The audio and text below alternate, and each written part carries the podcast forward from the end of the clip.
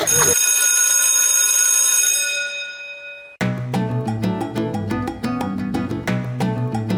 to Teacher Care Society, the podcast that talks about all news and development in the educational field. We have a good show for you today as I'm joined by Aaron Rangel, a fifth grade teacher from Los Angeles, California, as we'll be discussing the benefits of using humor in the classroom. So without further ado, let's jump right in.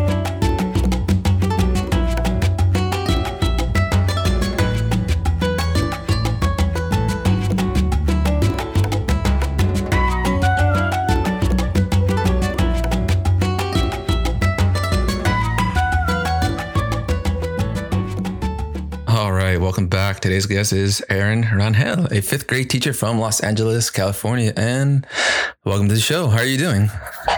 I'm doing pretty well. How are you doing? Good, good, good. Enjoy my last few days before uh, I head back. So, yeah. Yeah. Um, yeah, we've uh, jumped right back in. So here we go. did you enjoy your winter break or did you have a lot of family uh, quality family time? Any special holiday traditions? Um, so with our current COVID situation, we definitely had some quality time, meaning um, playing board games and you know things like that inside the house. But um, as far as traditions go, um, I kind of we do do things on an annual basis, but I kind of leave it open. I let my kids um, kind of give their input like hey mom let's try this this year. Let's do this. Um, one thing that i one new tradition that i introduced to them is called um, the 12 books of christmas. And um, they're just short little picture books that i let them unwrap you know not one per child but one for all of them. And um, we unwrap it you know counting down the days to christmas and reading and discussing you know theme and lessons and all those things making it educational but also, you know, centering around the idea and the value of reading and books, having books in our hands. So that's a tradition that um, we all seem to enjoy together. Oh, that's nice. I like how you said you play board games. That's uh not a lot of families do or little you know kids do that these days. It's mostly you know the video games. yeah. yeah. You know, um, my kids, well, since they're on distance learning, they're completely at home. Although as a teacher, I'm in the classroom. Um, my kids really just, I mean, with distance learning, they're using more tech. Like we don't, I've never had an iPad at home for them, and they obviously need one every day for class. Um, so they've never been real techie type kids, um, but they've always enjoyed, you know, playing cards and board games. So that's actually when they open a present and they get a board game, they actually are excited about it, which is cool as a mom. no, yeah, that is cool. It's definitely, I mean, I guess uh, most of my kids are household is yeah, it's iPads, uh, PlayStation, all those all the new games. So it's, it's a nice change. Um, and then yeah, so I guess we're officially halfway to the school year, and congratulations on all of us for that. Especially such a weird year, and I always treat them like the winter break kind of like a midway checkpoint to kind of reflect on the first half of the school year, seeing how it went, what I can do better. Um, uh, just can I make it to the second? Can I survive the second half? And so, uh, since you actually returned and I'm about to return, uh, I've been focusing on a lot of coping strategies. Uh, I'm a big believer in affirmations and uh, taking care of myself. So I have like a like this like the massage gun I use a lot. Um, and so I, it was a big investment because I would never pay that much for anything. But yeah, yeah. how, do you, how do you distress? Um, it's it's I guess coincidental that you say affirmations because that's something that I've um, started incorporating in my daily routine, like morning routine, actually, just getting ready for the day. Because some mornings, I mean, as you probably are familiar with, you wake up and you're like ready to go. And then there's, for me, a lot more mornings where I wake up and I'm like, oh man, you know, I'm not really ready to go. So having those affirmations, like, you can do this, we're going to, you know, push through, I can do hard things. And I've actually started to incorporate that into my morning routine with my students. Um, and And at first they were kind of like, Miss Rangel, are you serious? And I was like, come on, guys, you're going to do it with me. And they've, they've gotten on board with it. So affirmations, um, I've also started to, and I've been really consistent with it, which I'm kind of proud of. Um, I've started meditating and um, being able to kind of just uh, center myself and kind of like focus on nothing. And uh, you know there's always a thousand things going on whether it's work related or family related or whatever it is and just kind of just giving myself that time to um, focus on myself and give myself kind of like some breathing room. Um, so yeah those things have have worked really well. Um, i've also i've always thought of myself as an athlete so getting out and doing some kind of fresh air type activity um, despite covid um, but just even if it's a simple jog around the block or you know lifting weights in the garage or something small just for myself to feel you know kind of refreshed and re-energized Okay, that's nice. And then the you said you, the affirmations for your students, right? How what grade are they? Um, so I've always been. I'm in my ninth year of teaching, and I don't know how this happened, but I've always been a fifth. Uh, I've always taught fifth grade all nine or all eight years. And this oh, wow. year, yeah, um, this year I have fourth and fifth grade. And at first I was like, oh man, this is going to be hard. Um, but it's actually pretty cool. I thought it was going to be hard in general, but then on top with, you know, add on distance learning on top of that. Um, but it's actually been really um, interesting and fun at the same time. So yeah, I, I do the affirmations with them as well to kind of build them up and show them how they can be their words have power and they can be in charge of their own attitude towards things because um, you know we can't control the things that happen to us but we control we can control how we react and our attitudes so um, I think it's it's it's worked. I mean, you know how some kids pick up more on things than others, but you know. yeah. All right, that's good. And then you you have gone to a lot of professional developments and I think you've done just about everything. Some of the ones I, know for sure you've done are like STEM, coding, cultural, like social emotional mentorship for like new teachers. I, I think you even did a social justice one. So which has been your favorite professional development you've attended? Um, actually, I, we had one on Monday. Monday was our first day back after winter break. And um, it was just the teachers, no students yet. And we had a guest speaker, and it was we're doing a series with him. So this is uh, the second uh, meeting or you know get together, and his name is Ken Shelton, and he focuses on social justice. And um, it was, I mean, I don't want to give this PD favor because it was the most recent, um, but it, his focus is so relevant to the world we're living in today. Like the world we live in today is nothing like the world that we grew up in. And um, education today is nothing like, you know, it was when I was in school. And um, my goal as a teacher is to prepare my students as best as I can for um, their lives in the real world to be good, well rounded people and to be aware and um, tolerant of different cultures and languages and everything else. Um, so on Monday, it was just so enlightening because it, it it pulled in current events, but it also was just talking about we have so much, um, so much of an opportunity to equip our our students um, to be the the you know the change in the world that we we need to see. So um, there's no specific title to this PD, but the the uh, the speaker, his name is Ken Shelton, and um, yeah, it was it was really I walked away with so much information and so many links and follow up, you know, reading that I I want to do and um, just kind of inspired.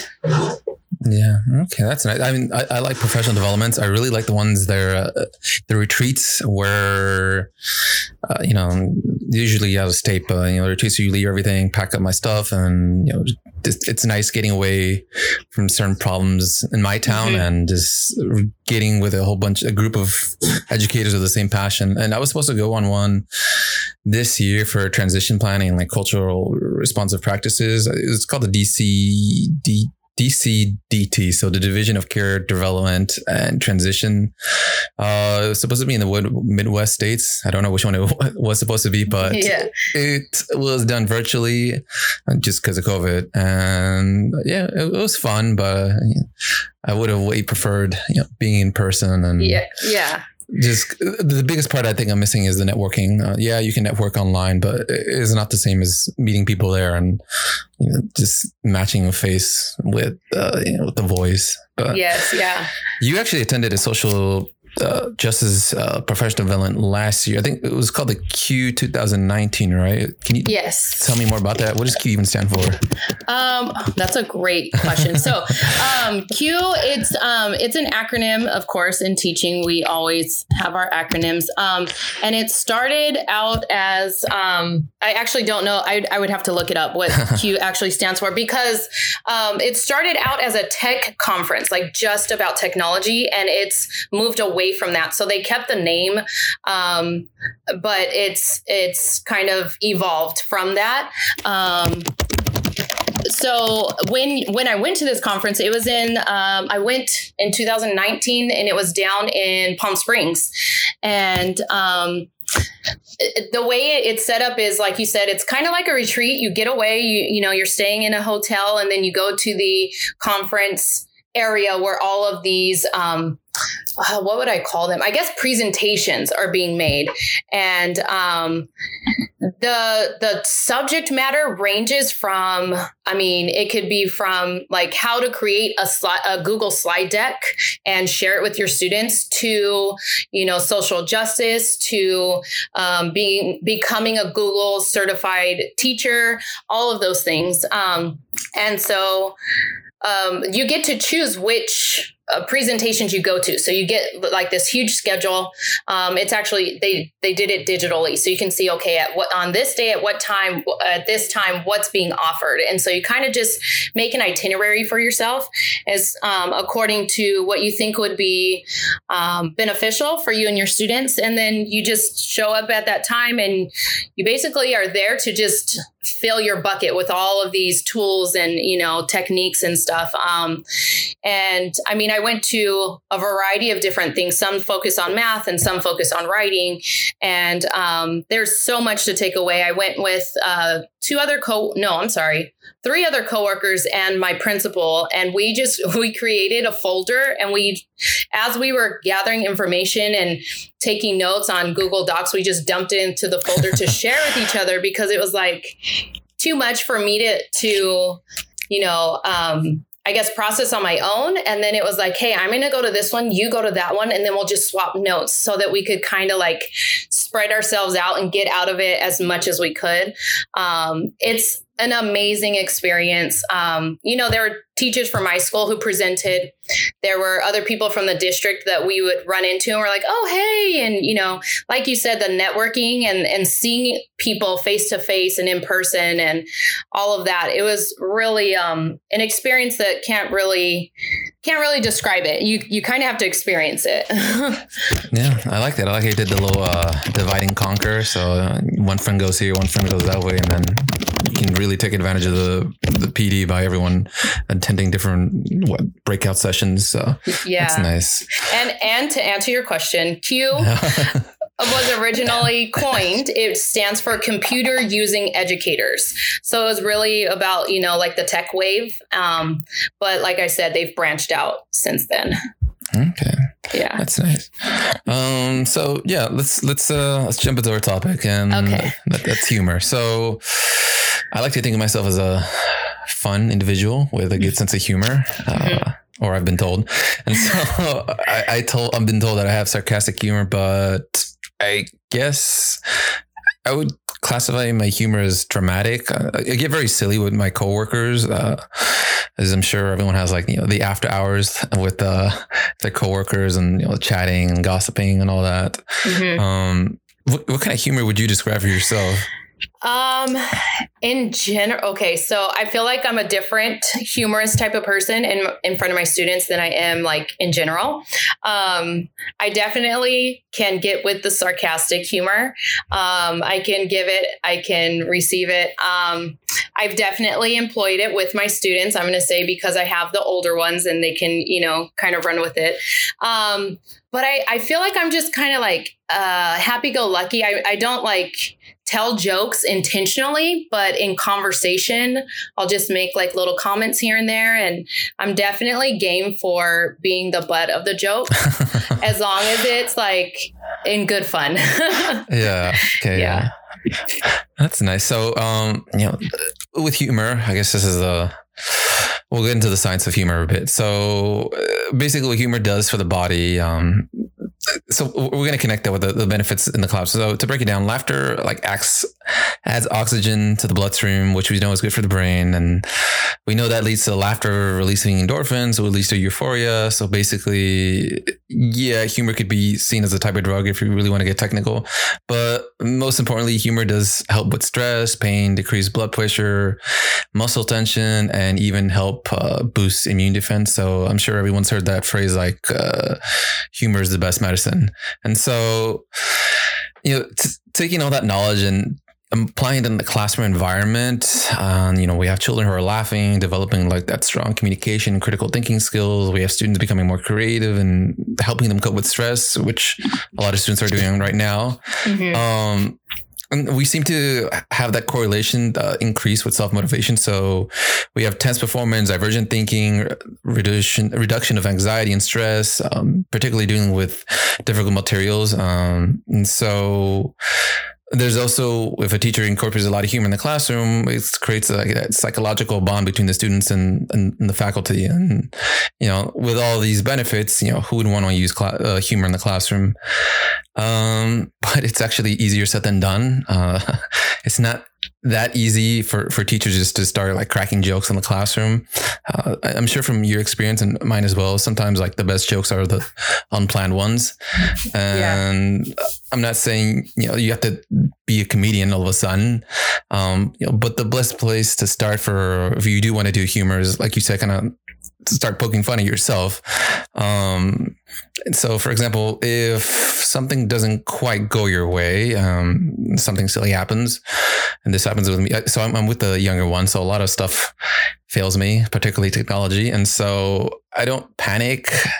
I take advantage of that moment and be like, oh, how silly, or like, oh, the computer's yeah. not working. Oh, I dropped this, whatever it may be. And so I, I, I pointed out, and we all have a good laugh, good chuckle. And you know, I, I basically teaching the kids, oh, it's okay. Has there yes. been times uh, for you where you put a lot of planning into something and then just it completely goes wrong, and then I guess you just laugh it off with your class? Um, totally. Um, yeah. So, um, I mean, if we're talking distance learning wise, it's most of the time it's uh, it comes down to tech. So the internet. Um, when that kind of stuff happens, uh, I'm all about whenever there's a mistake made, whether it's on my part, which is often, um, or you know, if it's a student uh, on the on a student's part, I'm all about sure, let's acknowledge it, and yep, we made a mistake. Okay, we're gonna move on, and always making sure that they know it's not a big deal. It's not the end of the world. Um, we're not gonna make you know a big uh, scene about it and um, I point out everybody makes mistakes. Now, when it's on my end, I definitely am like, you know, if it's technology, I'm like, oh my goodness, you guys, the internet is not my friend right now. It's doing this, it's doing that. And they're like, and they'll start to respond. And like the little kind of bantering back and forth is kind of like the time filler, so I can figure it out. Um, but they're like, Mrs. Rangel, why is it doing that? Oh my goodness. And, you know, it just kind of starts this funny little conversation instead of everyone sitting there quietly and awkwardly like okay kind of tapping fingers um, when, whenever i'm in person or when i've been in person with them um, and I'm, let's say i'm like writing on the board and I'm saying a math problem out loud, but then I write the wrong numbers. Or if I spell like a simple word incorrectly, I'm like, oh my, my gosh, guys, why? Hello, is anyone paying attention? Nobody saw this. Nobody wanted, you know, and I kind of like joke with them that way. And they know that I'm joking. I think that's the key. Um, that even if it seems like I'm poking fun, they, they know, they know that I'm um, joking with them. And so they don't feel like they're, you know, being put on the spot or being made fun of and it's still a safe comfortable environment um, i feel like they it also lets them uh, know that they can kind of do the same with me. And um, they've never been disrespectful about it. So they'll say, oh man, Mrs. Rangel. And, you know, they'll kind of crack a joke as well, which I welcome because, like you said, um, having the humor in the classroom kind of gives everyone um, I don't know, a place, a voice. It makes them feel comfortable, even for the students who are less likely to speak up or, you know, just more timid. It kind of breaks the ice a little bit. Yeah. yeah. You're totally uh, right about you when you do when something doesn't go right and you kind of laugh it off. You know, it's much better than having like dead silence or dead air. Yeah. Every yeah. time it's like dead silence, I imagine that like that Jeopardy counting down uh, theme song. Yeah. So, um, but yeah, I would be really surprised if you didn't make any mistakes. Um, we all make mistakes, and uh, I, I, sometimes do make mistakes on purpose, like you said, like uh, uh, hoping the students do catch me in the act. Oh, you know, why didn't anyone tell me, or why is no one paying attention? Mm-hmm. Um, but sometimes when things do go wrong, and like there's nothing at all, like we can predict uh, that this might happen uh yeah you know mention it uh, laugh it with the class and again teaches us to laugh at ourselves when we make mistakes. It's healthy. Um but yeah the important thing is to learn from mistakes. Uh i, I just i don't want to make the same mistakes over and over, over and over again with my class because then i guess the joke gets old and then the kids will definitely know i'm, I'm yeah. forcing it. But uh, a great way to incorporate humor uh, for me is in the morning. So we have like a morning circle and for me it's a great way to i guess how you do it like get everyone off on the right foot. So everyone's off in a good mood um, kind of like an icebreaker. You know certain kids that might have woken up cranky or didn't eat breakfast if you get a little chuckle in there in the morning then that's great. And with incorporating humor, you don't really have to start from scratch. Um, particularly if like you don't necessarily, if humor is not your thing and it's not something you do frequently, but you can take advantage of resources that are out there already in content. Mm-hmm. And uh, yeah, there's lots of YouTube channels, there's lots of YouTube videos, and I'm sure like other educational content by the textbooks as well. And one thing that I do like to do is when I greet the students, I kind of have like a like a funny morning greeting. Uh, some something what I do is like we go over emotions. All right, friend, show me a happy face, sad face. All right, show me a silly face or a scary face, and uh, you know, I, tongue out, eyebrows up, big eyes, uh, you know, stretching the, the cheeks, and mm-hmm. so it, it's some humor there. Um, and then I guess pre-COVID, uh, you know, you can even do this humor as far as like greeting the kids, a special handshake if you wanted to. Yeah. Um, and for me, I also share funny stories, or I let the students share funny stories. Like, oh, what happened over winter break? Oh, what did you do for your birthday? And just also get that social emotional aspect that part as well. Mm-hmm. Um, and the thing with like sharing funny stories or even just sharing anything funny in general can go with a theme. For example, uh, like for me in the morning circle, we have like a job of the day, mm-hmm. we have like a shape of the day, um, and I try and incorporate humor that has to do with that particular content we're going to be learning that day. Um, it kind of helps me gauge how you know if students are in a good mood like all right who's cracking who's still waking up? And yeah. also kind of like if the kids don't get the joke then i realize like all right maybe they're not paying attention because the joke will have to do with like the content like the punchline will have to do maybe with math or whatever it is.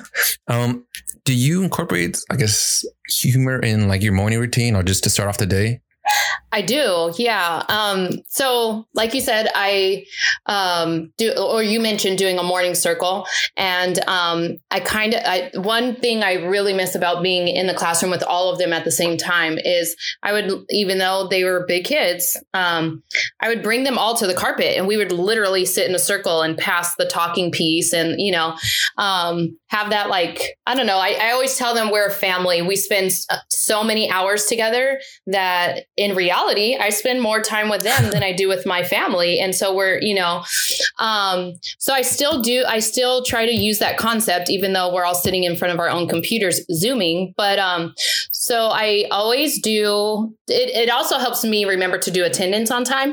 Um, I'll either give them a would you rather question and the questions can be really silly sometimes so um, sometimes they're like, Ms. hell really? I don't, I don't know. I can't choose. And it, it just, it gets them thinking first thing in the morning, but it also kind of loosens things up. Like, hey guys, we don't always have to jump right into like division. You know what I mean? It's yeah. just kind of like a, a, a, chill way to start the day. Um, something I, since we're virtual, something I um, just started doing is, um, well, we've always done math warm ups and it, it involved visuals of different things and relating it to math. So to make it more of a social emotional thing, um, the game is called One Must Go. And so there's three pictures or four pictures, uh, pictures of either three or four things. And um, they have to choose which one has to go and then tell why. And so, for example, um, this week we did one and it had a picture of pizza, wings, tacos, and a burger, like a big juicy bacon burger. And so in my head, I figured, um, oh, they're gonna get rid of the wings. That's just like my prediction.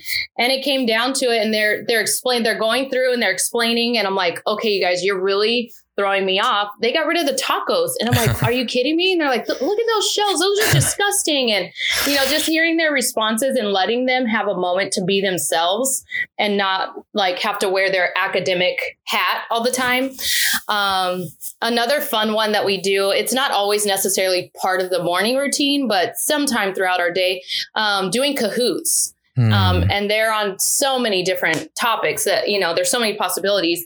Um, but they, like, when you hear them talking back and forth to each other, um, it's just hilarious. You know, even if it's a math topic, they're like, hey adrian i didn't know blah blah blah. And like it's always in fun. And at the end no matter even though there's like a podium and stuff you know digitally um, in a first place and a second place they always in the chat are like good game good game. And so it's really i've noticed it really has built camaraderie and um, you know like i mentioned earlier the students who are shy and would never ever talk are talking because they're just interacting with each other. They don't they don't look at it as, you know, having a discussion or like doing anything um, academically or anything like that where on my end, I'm like, these kids are learning how to talk to each other and they're learning how to function. And, you know, so um, those are a few of the things that I've done that I've noticed the kids really enjoy.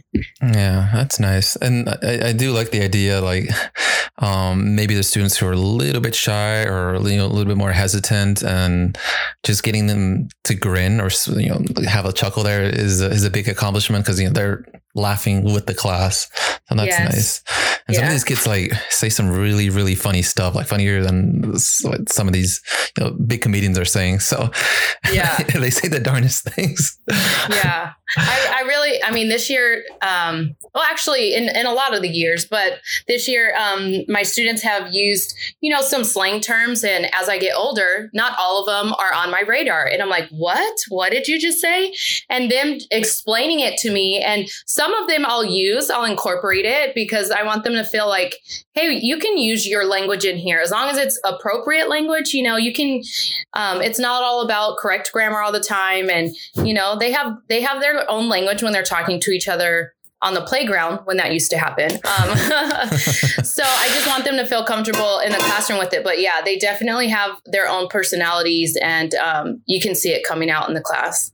Yeah, it's really nice. Um, and then, like one thing I like to do with humor is kind of not only is like great introduction for like their morning circle and kind of engage to see how we're feeling, but I also do it as a as an icebreaker to introduce new concepts. Um, again, in like my morning circle, I'm I'm actually surprised how much I cram in that. But not only you know we do our like job of the day and like season of the week and shape of the day and and all those. We also work on like fine motor skills and keep in mind, I have the little ones. So some of the like fine motor skills we might work on, like, like twisting off a cap or folding a towel or how to clip off or clip on a, a carabiner, how to use keys.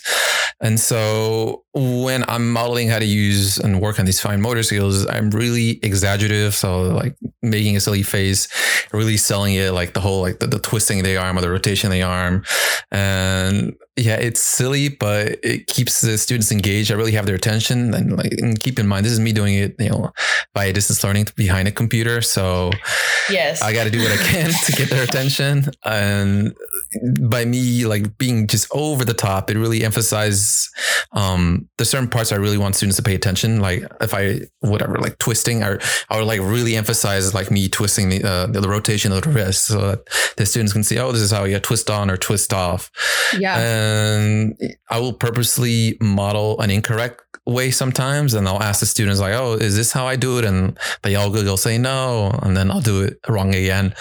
Uh, sometimes even more exaggerative. And like, is this how I do it? They say no. And they'll have a good laugh. And then um, I'll ask them, how do we do it? And they all do it correctly. Mm-hmm. Um, but yeah, I mean, these are some of the, you know, kind of the same way that you would introduce, I guess, model uh, how you, you introduce like behavior expectations or like classroom rules where you model first expected behavior, like, you know, uh, like, you know, sitting down, uh, for me, I have like calm hands, quiet mouth. Uh, uh, so those are my rules. And so I, I, try model them and then I'll model an incorrect way. Again, I'll be really over the top and I'll have the kids model the correct way for me. And um, the kids have a good laugh. It's, it's funny. Yeah. and uh, it's, it's, it's, it's, a fun way to introduce uh, new concepts and I guess behavior expectations. Do you do you something similar like that where you use humor kind of as a, like a gateway for like the, the new lesson or the new content you're going to teach? Definitely. Um, I, I I guess if like if I was on the outside looking in and like watching me with my students, I feel like I'm always performing. Like I'm like a class clown as far as like there are definitely serious moments. Um, but I'm all about um being big. Like you have to like like if I want them to pay attention to me to see what I'm doing, like I have to hold their attention somehow. So, for example, you said um, modeling correct and incorrect behavior. I'm all about like when we are in the classroom, I'll sit in the chair incorrectly and do something that I know that a student, you know, they always rock on the back two legs and lean their chair back, right? so modeling that or like putting my feet up or something outrageous where they're like, "Oh my god, is my teacher doing this right now?" And I'll even say that like, "Oh my gosh, you guys, do you see me right now? How ridiculous is this? Is this safe? Is this respectful? You know, is this?" And I'll point out all the things because at my school we have four um, we call them positive choices and we focus on safe being safe respectful res- responsible and a problem solver. And so i always you know if i'm modeling something incorrectly i'm like okay you guys is this safe? Is this responsible? Is this you know and they're like no you should do this.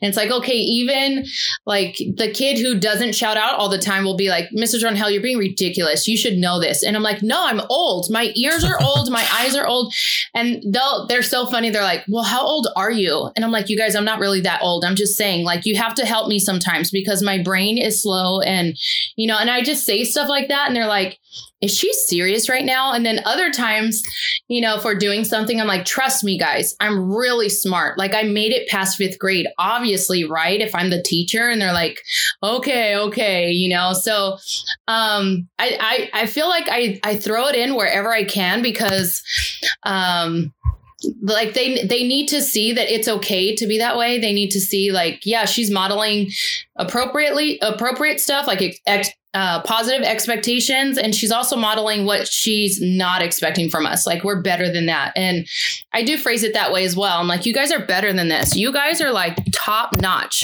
Like you are so much better than this. And you're like really? And i'm like yeah hello. Um, so i definitely use humor. Um, i have one kid this year specifically. He is like my principal describes him as being a grumpy old man because that's his attitude like majority of the time. He's just like bah humbug. And he'll joke about it too but his joke is obviously a very dry hum- humor.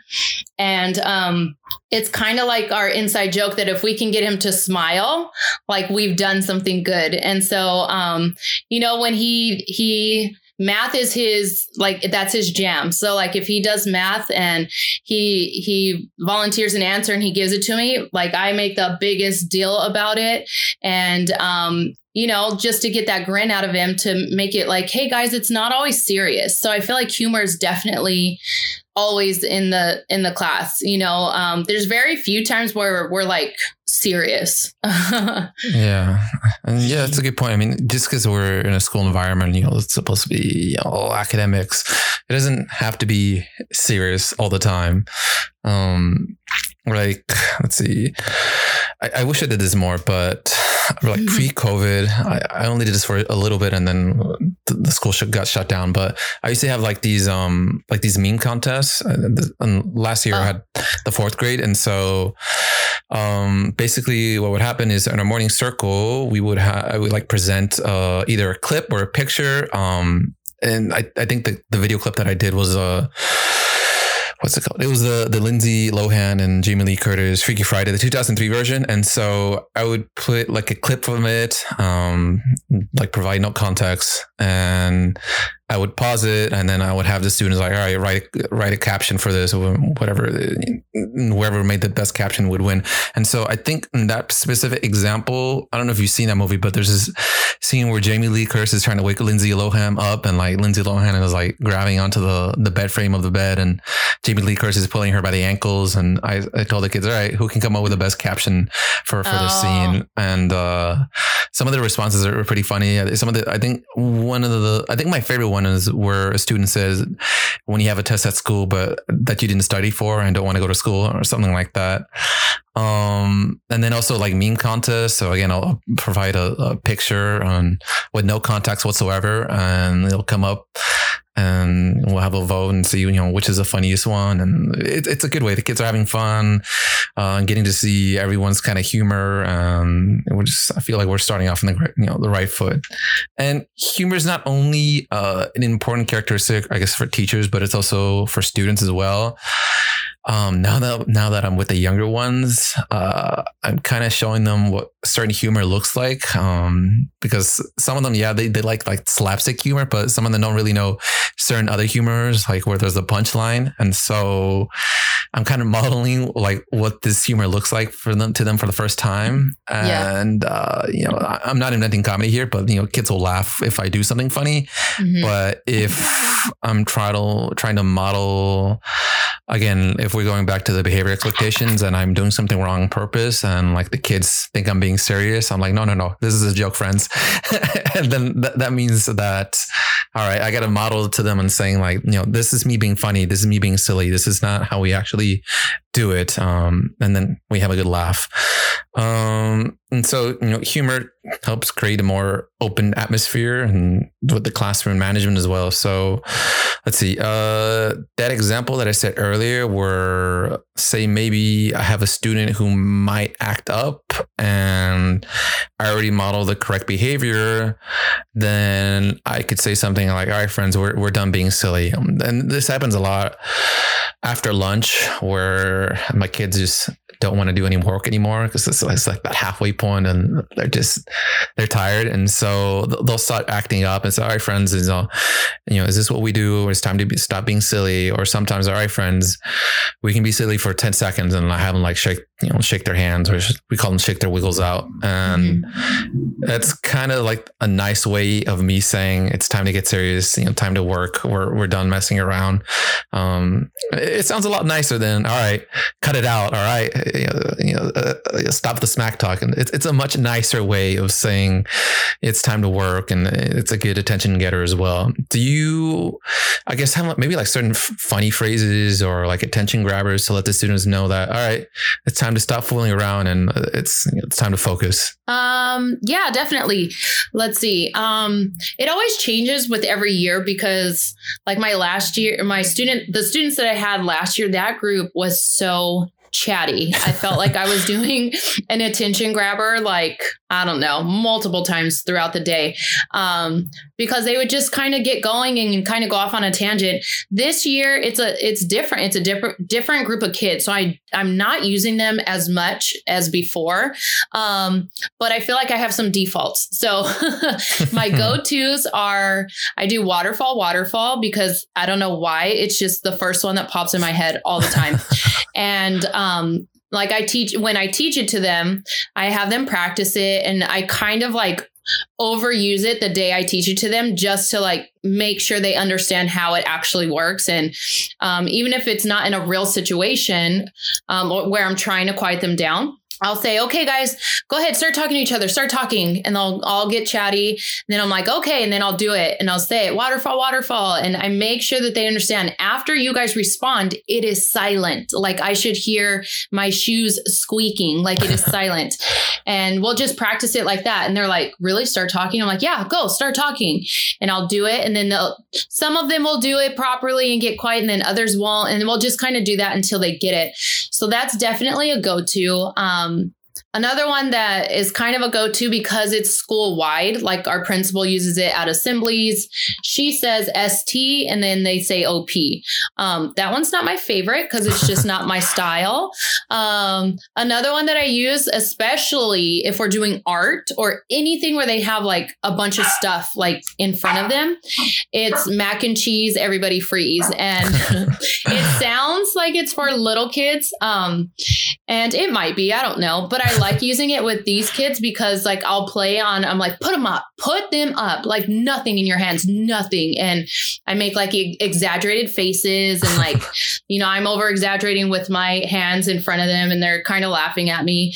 Um, they know though that if I say the, this group, they know that if I say the attention getter, that like I'm not joking around anymore because I hardly ever use them with them. So, um, it's kind of different because of our um, COVID situation, but since we're on Zoom now, I let the kids during recess stay in the room and, um, you know, hang out and play and do whatever they're going to do. And I definitely had talks with them and kind of trained them on, you know, using the chat and all of those things. Um, so when I come back and I turn on my camera and my audio, I, I just kind of count them down. I'm like, okay, guys, we're done. You're out of the chat, and I'll count them down. So it's, it's more, I guess, formal because we're at a distance. Um, but yeah, I, I just have a few. I mean, I have like a an exhaustive list, I think, typed up in my drive somewhere. um, but you can't have all of those memorized. You can't use them all at once. yeah, that's funny. Um, for me, and then I, I, again, this whole COVID thing kind of changed certain things. And so when I was in the classroom, I used humor a lot for classroom management and uh, one of my teacher friends this is what she did. So i guess the phone will go off in class and you know that's a big no-no. And so basically my the teacher started dancing like really like awkwardly like it's like no rhythm. And so yeah, yeah. and then I, she said all right she said you know turn off the phone. I'll start dancing again. And then another example uh, this is one i use is if i'm trying to explain something or giving directions and i i hear chatter and while I'm trying to give directions, I'll like I'll be exaggerated. I'll like grab my you know I'll put my hand over my chest, and be like, "Oh, my heart!" I, I, thought I heard someone talking over me, and they all get a good giggle, and then like it's quiet after that. Um, do you use humor for classroom management? Yeah, I do. Um, um, when you said like, grabbing your chest and being like, "Oh my gosh, my heart," yeah. um, I've definitely said to students before, like, "Oh my god, you guys are breaking my heart right now. Like it is broken," and they're like, "What is?" Is she talking about? And, you know, I can't remember a specific instance like what they were doing, but it's just them being like, oh my gosh, oh my gosh, what is she, what is she talking about? Like, is she okay? And then they're like, okay, she's fine. Um, or like I have, I have these two girls this year who, both of them came from a different campus um, within our district. And so um, they're super excited to be in class together because at their old school, they were in class together. Um, but I guess it wasn't a, very positive experience for them. So now that they're um, on, they're at a new school in the same class and despite distance learning they they're um, a few of my students who are actually coming to campus and so they will get these two will get super chatty like across the room like you know disrupting other people trying to do their work and so i'll go into like oh my gosh, Anita. and I'll just, you know, kind of put on this new persona where she's like, what? And I'm like, yeah. So I was just thinking that we need to do our work right now. And then she's like, oh, okay. And so it's it's pretty sarcastic, like the you know, the tone I'm having and the like this persona. And it but it gets her attention because I mean she's a fifth grader, she's older. Um, but it, it grabs her attention because she's like, why is she talking like that? Oh wait she's not joking. Like she is joking but she's not joking that i should be doing my work because she knows what she's supposed to be doing. Um and i i found that it just kind of like the i guess the methods that i use it depends on what student it is. It depends on the situation. Um i feel like it's really organic. Like i don't have like a, a game plan like oh this is how i always deal with this. You know what i mean? Yeah. Okay yeah. That's good. It sounds like a oh so like an alter ego then? You put that, that, that yeah. because i mean these are the girls that i mean with our we have a, a new routine at school on campus right now. And so um, on the day where I'm watching my very small group of kids on the playground, um, like I'm I'm standing out there. So these two girls will come up and be like, okay, so like what did you do this weekend? And like what do you what's on your Instagram? And so like they kind of want to talk to me like that. And so I that's how I know that it's okay to respond to them this way. Yeah. Yeah. That's funny. Um so yeah, humor is, you know, not only great for, you know, for yourself and for your students, but you know, students want a fun teacher and they want to have fun learning. And you know, students have revealed that if a teacher is lacking a sense of humor, then they kind of think it's reflective of you know poor teaching and so they view students or they view teachers who don't smile or who don't laugh or tell jokes or basically just you know a deadpan face all the time as yeah. a poor teacher and you know when you think about it from the opposite side, if you know, if I'm a student and I see my teacher that never smiles, then it being quite intimidating. They they don't say mm-hmm. a single joke and it just give me the lecture, the lesson, and that's it. Then yeah, I guess it can be very intimidating. And I view humor as a great way to build that student teacher rapport and um, back when I was doing my student teaching, um, this is something my master teacher really emphasized. And you know, even now, uh, my certain mentors that I have at the school I have, um, particularly principal, they, they really emphasize, you know, try and have fun, try and make sure the kids are having fun, especially during like hard times like we're having right now. We still mm-hmm. want it to be somewhat enjoyable and, you know, students will enjoy learning from teachers who have a funny side. And in turn, that leads to the students you know, learning a great deal more since they're engaged. You know, the students are, are laughing and they're having a good time. They'll be more willing to participate in, in, the, in the learning. And for you, I guess growing up, did you, you know, did you have teachers that were funny? And did you, I guess, did you find yourself learning more from teachers that were, that had a funny side?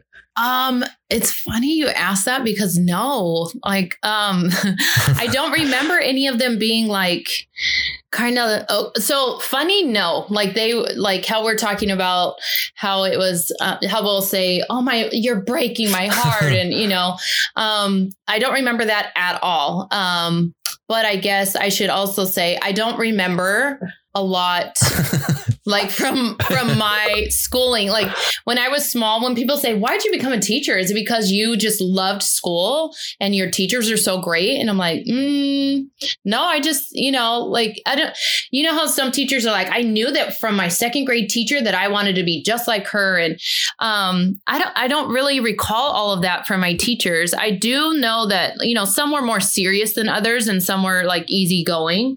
Um but as far as like trying to incorporate humor to make sure we were all comfortable and trying to establish like a safe environment for us, it never came off that way. Um, I remember having connections with my teachers who were also my coaches. Um, that was something uh, that had an impact on me, but I feel like I connected with them because we had a different um, interaction outside of the classroom. So, um, unfortunately, I don't remember my own teachers being very funny. I guess I was just lucky to have like had a, a good schooling or educational career despite that. yeah. Yeah. I I did I think I do remember so most people don't like math. I do like math, but back when I was in high school, I was in an AP math class. I think it was trigonometry. And so um, everyone wanted to be with his teacher because he, he, was funny, but not like the normal, like what most people would find funny. He was like really sarcastic, deadpan uh, in his delivery of the of the humor, and so um, most of his jokes were like really higher thinking. And so if Ah, half the class didn't get it, then like, he, he wouldn't explain it. He's like, all right, those who understand the content or the lesson will, will laugh at the joke. But and they were good jokes if you, if you understood it. But Yeah, yeah. um, and and then one way I did like that he introduced did humor um and something that kind of rubbed off on me that I, I've been doing is trying to incorporate humor into tests and like homework assignments and Mhm. it's, it's a great way of uh, you know alleviating stress and even for tests like kind of break that that that exam like that tension that you have in that room and so you one of the ways you could do it is having like silly options in a test particularly if it's multiple choice um kind of reduce that anxiety that's often associated with assessment. So, you know, you can have like really outlandish uh, options with multiple choice, and kids will know that they're not, you know, they're not the right answer. Yeah. and you can even incorporate like humor last minute if you don't have it planned out, particularly in you know some uh, assessments. Um, for those who finish early, you can all right have them turn over the paper and for extra credit, draw a funny picture or write a joke. Um, if you don't have anything planned out, and you know what I would try and do is keep the humor like educational, um, having to do with the you know either with the test or, or with the homework. Um, or I even had some cases where I had students like as a extra credit, you know, write their own question and then write, you know, give me a right answer and give me like two outrageous answers. Um, but yeah, and then one of the jokes I think was, uh, you know, what did the two tectonic plates to each other when, oh, what did the two tectonic plates say when they bumped into each other? And the students would say, oh, it's not my fault or something like, oh, it's too much Oh. friction between us or let's give this another crack, something like that. So try and incorporate it in the tests and, and assessments and homework. And Mhm. again, if, if it's unplanned, you can always just have the kids like doodle something funny or write their own joke. Do Mhm. you use um humor for like tests and homework assignments?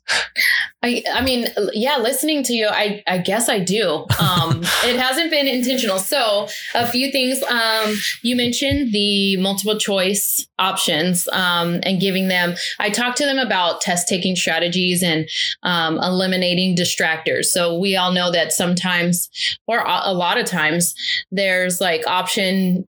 One of the options is just totally random, irrelevant, has nothing to do with anything. And um, yeah, throwing in one that is like we're talking about, um, you know, the four spheres on Earth, and I'm gonna throw in a the answer is 27 you know like just something crazy or like susie susie broke her toe or you know something just totally random. Um i've done that um especially it, we use quizzes and Kahoot. So those are really easy um you know apps to do that with. Um I- i also have them use an app called ChatterPix.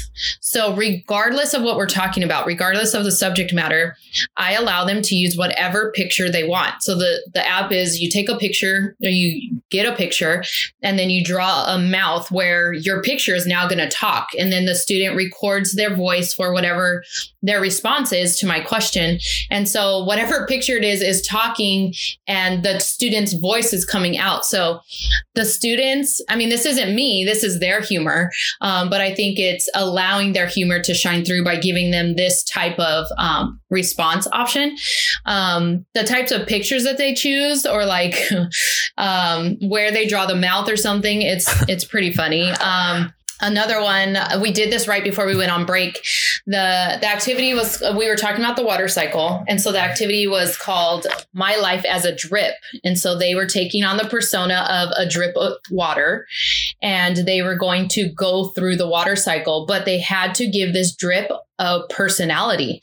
Like hey i'm kimberly and here i was just floating in the ocean, minding my own business. And then all of a sudden, the dumb sun had to shine so bright. And then they had to like take me through the water cycle. And um, it's just so cool to see the type of stuff that some kids come up with. Um, you know, some kids just do the assignment straight in there, you know, just regular old assignment where other kids really run with it and you're like oh my god this kid is hilarious so yeah um i found that instead of me trying to put the jokes in this you know in the test or assignment um opening it up for them to show their personality is kind of where the humor comes in Uh, so um so I, am teaching SPED right now so I, I, have the little ones the tk one but last year i was in uh, fourth grade uh-huh. and uh-huh. I use humor a lot for like problem solving promoting creativity and um let's see so going back to the example i said earlier where i had like those meme contests um or like the best caption for the video clip i did this to like encourage students to be creative and really think outside the box um I guess even the example like back in my high school days with my math teacher, like he had these like highbrow um, jokes and riddles that you have to solve. And I, I kind of did that as well um, mm-hmm. to kind of promote that like non-conventional thinking. Um, you know, you, you, have certain students that might be a little bit higher achieving and then they could, you know, have a crack at, it, at those jokes. Mm-hmm. Um, and I'm all for that, using humor for critical thinking and just even add certain elements where I have students collaborate with each other. So like even solving a riddle or a joke and have students work with each other to see if they can find other answers for that.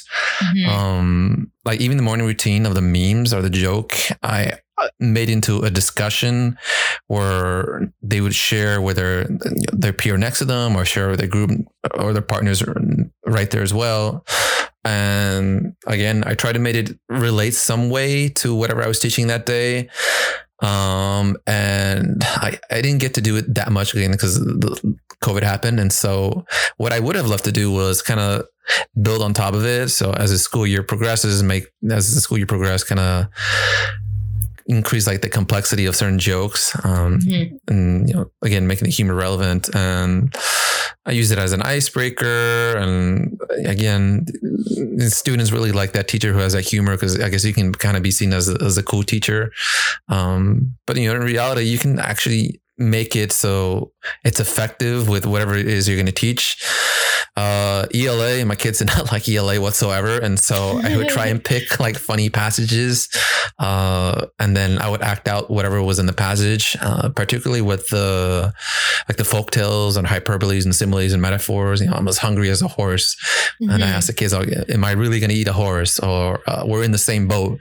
And the kids like, I'll ask like, am I really talking about being in the same boat? And so, it was a great way um, to connect the two, like the, the, whatever the content is, and then incorporate a little bit of humor as well.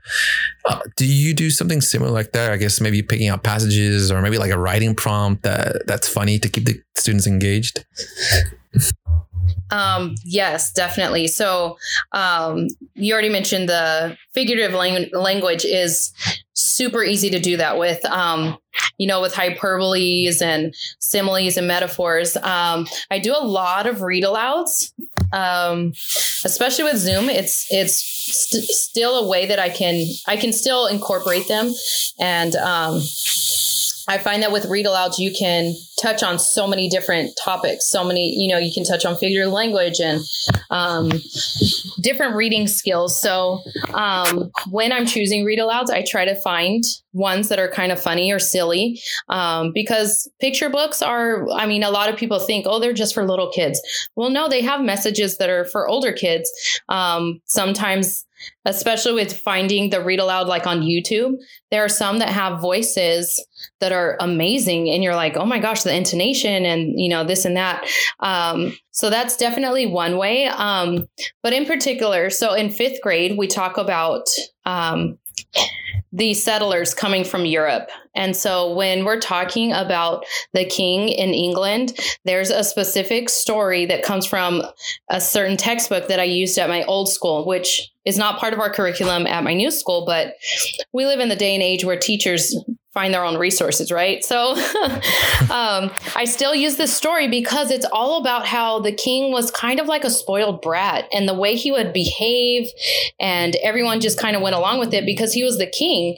And it allows me to, if I'm reading it, I can use all kind of, um, you know, intonation and um, movements and gestures and all this stuff to get the point across of why the people wanted to leave so badly. And um, so that's like kind of the intro into this unit. And so during this unit, a writing piece that I've assigned to them is where somehow it, it fell around Thanksgiving. It always fell around Thanksgiving. So I'm like, okay, King George is coming to Thanksgiving dinner.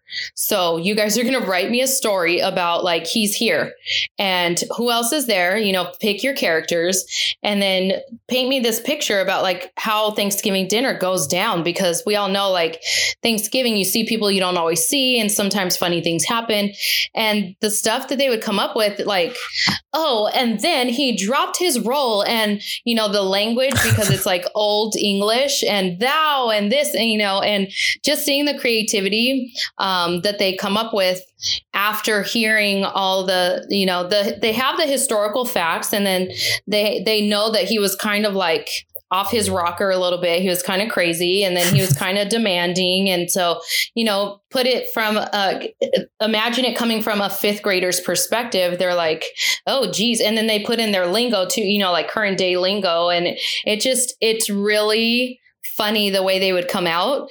Um, but these kids learned like the historical accuracy, you know. So um, that's definitely I, I, something I've tried to do. I don't know like how intentional I was when I was creating this, how intentional I was about like, okay, make sure it's humorous. I was just kind of trying to make it something fun where they would want to do it. And I think I got it. I think you got it too. Uh, supposedly, there's like this three step method that exists for delivering content, like humor, making it uh, content relevant humor.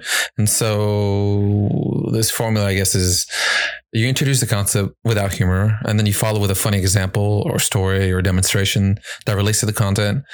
And then lastly, at the very end, you, you tie it, everything together by summarizing the lesson and how it relates to that, like that funny example or story you had earlier in the middle. And so uh, my high school math teacher was the master of this. And so we would start off the lesson, we would write the title and, uh, um you know, we we wrote the title in the beginning like everyone just thought it was a generic title like say for example i think one of his he was teaching us about like circumference circumference or pi and mm-hmm. oh the title will be like uh full it'll be like pi or something I, I don't know and so then he would um he would teach us a lesson and then he would make a joke relating to that lesson and at the very end it was like the big reveal on how the title of the the lesson all of a sudden became funny. Um, I think that example is like, oh, now do you see how it comes full circle or something like that? Mm-hmm. It was like, again, this this guy had like really highbrow humor, and he only understood the joke if you understood the, the, the content. Do you have a? I guess I guess you're more like spontaneous kind of person, but do you ever have, have a like a routine or a formula that you do for incorporating humor? Um, no formulas. um, but I do like as I'm thinking about it um, in math because there are so many um, like there's acronyms that I I mean there's acronyms in math and then I I always make sure that um, they use them so that like it's kind of like a safety net like when they're doing long division there's the checklist there's the dad mom sister brother cousin which is like okay did you divide? Did you multiply? You know? And so that's how i introduce it to them and i'm like okay now I, let's come up with a different way. And so we, i was doing this yesterday with fourth grade and i'm like okay um, instead of dad let's do donkey. Instead of mom let's do monkey. And like just switching it up and then they were coming up with their own little like mnemonic device which is kind of like letting them take ownership of it. But the whole point is, even though they're just talking about some weird, and like random animals that don't even live in the same place, um, they're they're using the material and they're like when when you play with it i like something happens in the brain they're gonna remember this. They're gonna remember like oh my god my my fourth grade teacher she was such a crazy you know. And then we all know like PEMDAS for the order of operations. And so it's always been please excuse my dear aunt sally. And i'm like you guys i don't i don't know about you but i don't have an aunt sally. I have an aunt steph. So maybe we could say that um, and then like in science when trying to remember the order of the planets, um, trying to like in, uh, challenging them to come up with their own thing. And they're like, my very educated and like just coming up with something totally random and different. Um, I don't know. I, I feel like it's always in the moment with me. I never like okay, I'm to throw in a joke right here. You know, it's it's like in the moment, okay, what's to work? What's to stick for them? So, um like I've even done like with division, the the dividend is on the inside and the divisor is on the outside looking into the house. I call it the house. And I'm like, the divisor, get it? Visor. He's wearing a visor. He's blocking the sun trying to look in the window. What a creeper, huh? And they're like, oh my gosh, Mrs. Rangel. And I'm like, I know. So I mean, just stuff like that. Whatever is going to help them like grasp a concept and remember it, I will be the fool. I will act silly. I really don't care. Um, that's kind of like my take on it. Yeah, as long as they understand, it's a win for me, no matter uh, yeah. uh, no matter how silly. yeah, definitely. So yeah, it, you know, humor's great.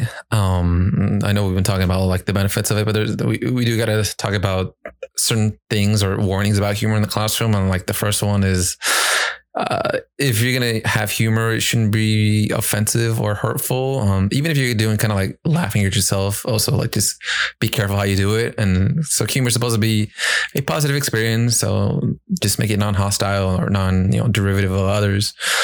Um, and, and definitely take into account your audience and make sure it's human that every humor that everyone can enjoy and laugh at. Uh, for example, I would first consider the subject of the jokes, uh, know your audience, and be aware which subjects are off the table. Um, for example, I guess just in the area I work at, uh, it's a you know low social economic uh, community, and there's certain things that I know. Some some of my students might come from like broken homes, or some are foster youth, um, and so I just keep aware of certain humor that could be. You know, some of the students might be a little bit sensitive to it, or maybe the students went to a particular experience, um, so that experience is off limits. Uh, even something like you know, I might make might avoided uh, a pet joke because someone's pet might have passed that week, and so yeah, um, yeah, and. Uh, those are things to consider. And, and, I know it can be difficult to under, for students to understand sarcasm, um, especially for me, the little ones now, because again, this is me introducing like humor to the kids for the first time, and they might not have been exposed to that kind of humor before. And sarcasm can only really be pulled off if you and your your students are mm-hmm. on agreement, because if not, then you can kind of come off as a jerk or like you know, mm-hmm. uh, and you know, I wish I was a guide to to how to do humor, but it just all really depends on you on your students, you know, the community. Um, so yeah, but you know, also being forward with them and letting them know if they don't know, like letting them know that you're being sarcastic. Um, because if, if they're in doubt, then you know, they'll come home and they'll say, yes, try and deliver yeah. the joke kind of like how you did. Um, even though you're being sarcastic, then, you know, they might not have picked that up. And so again, being straightforward, if they, if they don't laugh or they don't know, I'll be like, Hey, you know, Hey y'all, Hey friends, we're just, you know, I'm just joking. It's a joke.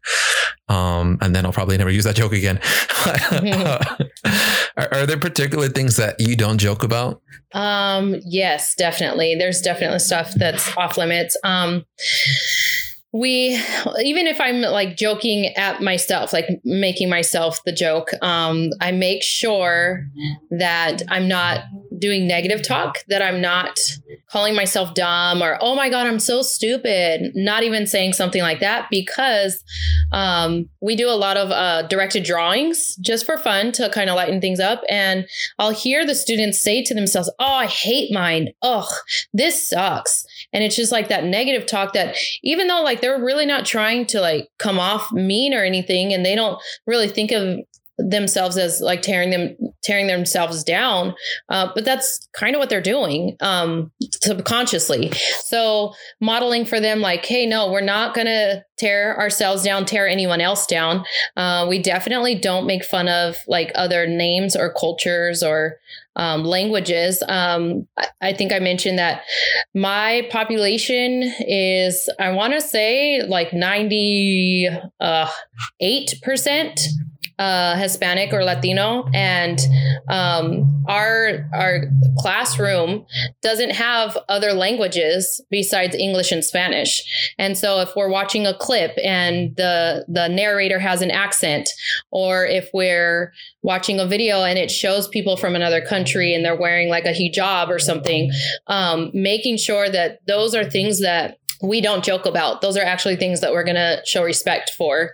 Um, like you mentioned, if somebody lost a parent or a pet or, you know, anything recently, um, uh, what else could it be? Um, I've also been very careful of even celebrating certain holidays like Christmas because I've had students who are Jehovah's Witness and they don't observe it. And so just being sensitive to all of those things. Um, like when we came back from break, I didn't want to say, Hey, what'd you guys do over break? It was more, is there who would like or who has something they want to share? It's just kind of like um, if they want to share something. And unfortunately, people were sharing that, you know, family members passed away or something. So just always being sensitive to that and making sure that um, if another student does laugh at that, like addressing it because uh, we, I never want someone to feel unsafe or uncomfortable. And then I want the other students, like the ones who were laughing, to understand, like, no, that's not appropriate. So, yeah, I'm, I'm always trying to be sensitive to that because there are certain things that aren't funny and aren't jokes. yeah. You bring a good point of like the, you know, if it's uh culture that students that might not have been exposed and or even if it's a different language or something like that. Mm-hmm. and the mm-hmm. student might say oh why are they talking funny? That take that moment they're not talking funny. It's just a different language. Or why are they dressed like that? And then you know take that moment. You know we we may dress a little differently than you know what our neighbors you know across the border or overseas might dress. Mm-hmm. so yeah, it's a it's i like that. Um and then the whole thing about like sarcasm. If your students aren't aware that you're being sarcastic then they'll be confused or sometimes even be offended because they they don't know and they think you're you're being uh, you know, serious. And again, sometimes um, if it's just too much, like with a sarcasm, mm-hmm. then to avoid you know confusion, just I would end that joke kind of like in a positive tone or just really emphasize my smile and be like, I'm joking, I'm joking. Yeah. Um, and, you know, the next thing is intent, and the humor should really only be used to like kind of complement instruction. So again, that doesn't mean you have to turn your classroom into like the next comedy club. So I really use humor to kind of like really supplement what it is uh, I'm trying to do. Like I'm using humor to either be an attention grabber. I'm using humor to introduce this next concept. I'm using humor just to maybe for social emotional learning that you know ease up the tension that they might have. So really focus and think about uh, what it is that I'm trying to do with the joke or what it is I'm trying to do with the humor in the classroom, you know, because the last thing I want to do is, you know, embarrass a student accidentally, or I don't want the joke to be confusing or the student to get the, the wrong idea. Um, for you, I mean, I think you, you said this earlier, but like you just sometimes it's spontaneous with the humor or I think yeah, you, you you're more of a winged person, right? Definitely. um I'm like I feel like some of the like best teaching moments come organically. Um so yeah, I'm uh, and I I feel like just my my type of humor, my personality is just more like go with the like I could write up a lesson plan and then have a, a an idea of how it's going to be delivered and then when I'm delivering it I don't know, like my personality takes over and it comes out way different, you know? So I'm, yeah, I'm definitely like the wing it type person. All right. And then last thing I would definitely want to say is um, for those teachers again. So humor is not it doesn't not every teacher has a that, I guess that funny bone in them, and so uh, is don't be afraid to be funny, um, but at the same time don't, don't try and force it too much. It should be an enjoyable process for you as well because if you're really stressing out about it and you know thinking about writing your like your lines, um, mm-hmm. then it's not it's not, it's not fun anymore. You know, keep it light, yeah, have fun. You don't have to be the next great comedian. Uh, you know, um, sometimes avoid certain like slapstick humor uh, or physical comedy because uh, you know you're not you're not you're not really there to, to entertain them that way. Um, you're you are there to have fun, but not you know yeah entertain them in that particular way. And I know sometimes humor can be playful banter between uh, you and the students, uh, particularly with the upper grades. I guess they kind of like that that banter. Um, so yeah, just making sure you know just let the class know that you're joking as well because again uh, if somebody who comes in watching and sees like that banter, um, they might not fully understand. Just make sure every, everyone's on the same page, knowing that you're joking and that there's still that level of respect, um, even though even though you, know, you and your, your students are, are, joking that way. Um, and then know, just at the end of the day, uh, you know, let the class know that it's okay to be yourself. Um, and you know, if you're really stressed out about which jokes to say and which not jokes to say, you know, you shouldn't be feeling like you're walking on eggshells. You know, here, just try and have fun. You know, keep it upbeat. Um, but yeah, uh, do you ever have jokes that you thought were pretty funny and they kind of just fell flat? And how did you react to that? Um, not really. Um, because um, like I feel like I'm not like telling jokes. It's just being silly in the moment, and um, I'm like really obvious. And so if if they don't get like if it's not funny to them, okay, like I'm still up here acting a fool, like kind of dancing around and stuff. Um, it doesn't bother me either way. Um, what is funny, um, no pun intended, um, my uh, principal, she, since we've been on distance learning, she records morning announcements um, where like before our student council students would go up to the office and like res- you know do the announcements themselves. Um, but since this is a new thing she has tried to incorporate like different things to engage everyone because like we're all zooming. Um, and so she has a section that's the, the joke of the day. And these are like some corny some are knock knocks. Like they're very corny. They're very like okay like knee flappers and um, I have to I pause it a lot and I'm like, okay, you guys, what do you think? And like I kind of like explain it more to them because it's first thing in the morning and a lot of them are like i don't even want to be doing this joke of the day thing you know? Um, and so i'll explain it to them and then the she'll say the punchline i'm like and i'll pause it again i'm like hey guys wasn't that hilarious? Ha ha ha and they're like sometimes they'll laugh and then sometimes they'll just look at me like sure whatever. Um, but my take on it is just like I don't I'm I'm silly all the time and if they like it or not, I don't really care. Like I'm it's not going to stop me. I'm going to keep going. So, um I think they know that too and so they kind of like play into it. Um but no, I don't I've never had anything just fall super flat because I'm not doing like a knock knock, you know, type type joke with them. Yeah, that's good. At least you know if they don't laugh, at least you're laughing. yeah, exa- exactly. And I, most of the time I am. So,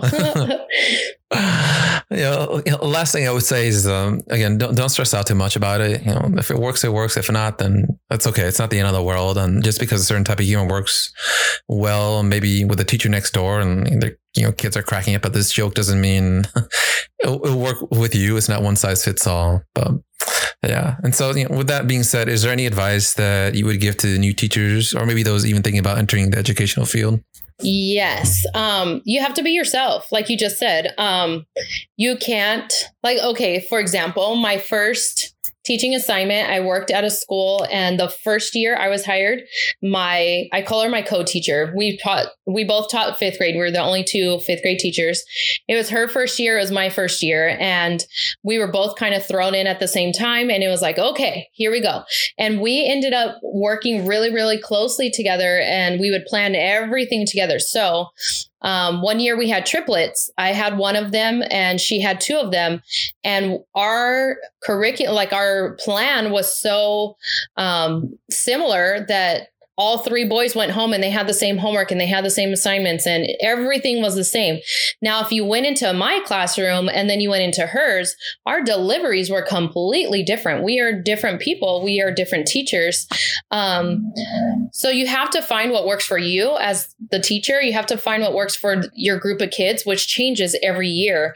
Um, you can't be the teacher across the way and you can't be like, you know, the teacher on Instagram. You have to do what's good for you and you have and it, it changes all the time and you're going to figure it out as the years go by and it's like a forever evolving thing. So, um I would say like don't sweat don't sweat the small stuff and just be yourself. All right. With that being said, this has been another episode of Teachers Care Society. I want to say thank you to today's guests, Aaron, and most importantly, you, the listeners. See you next time.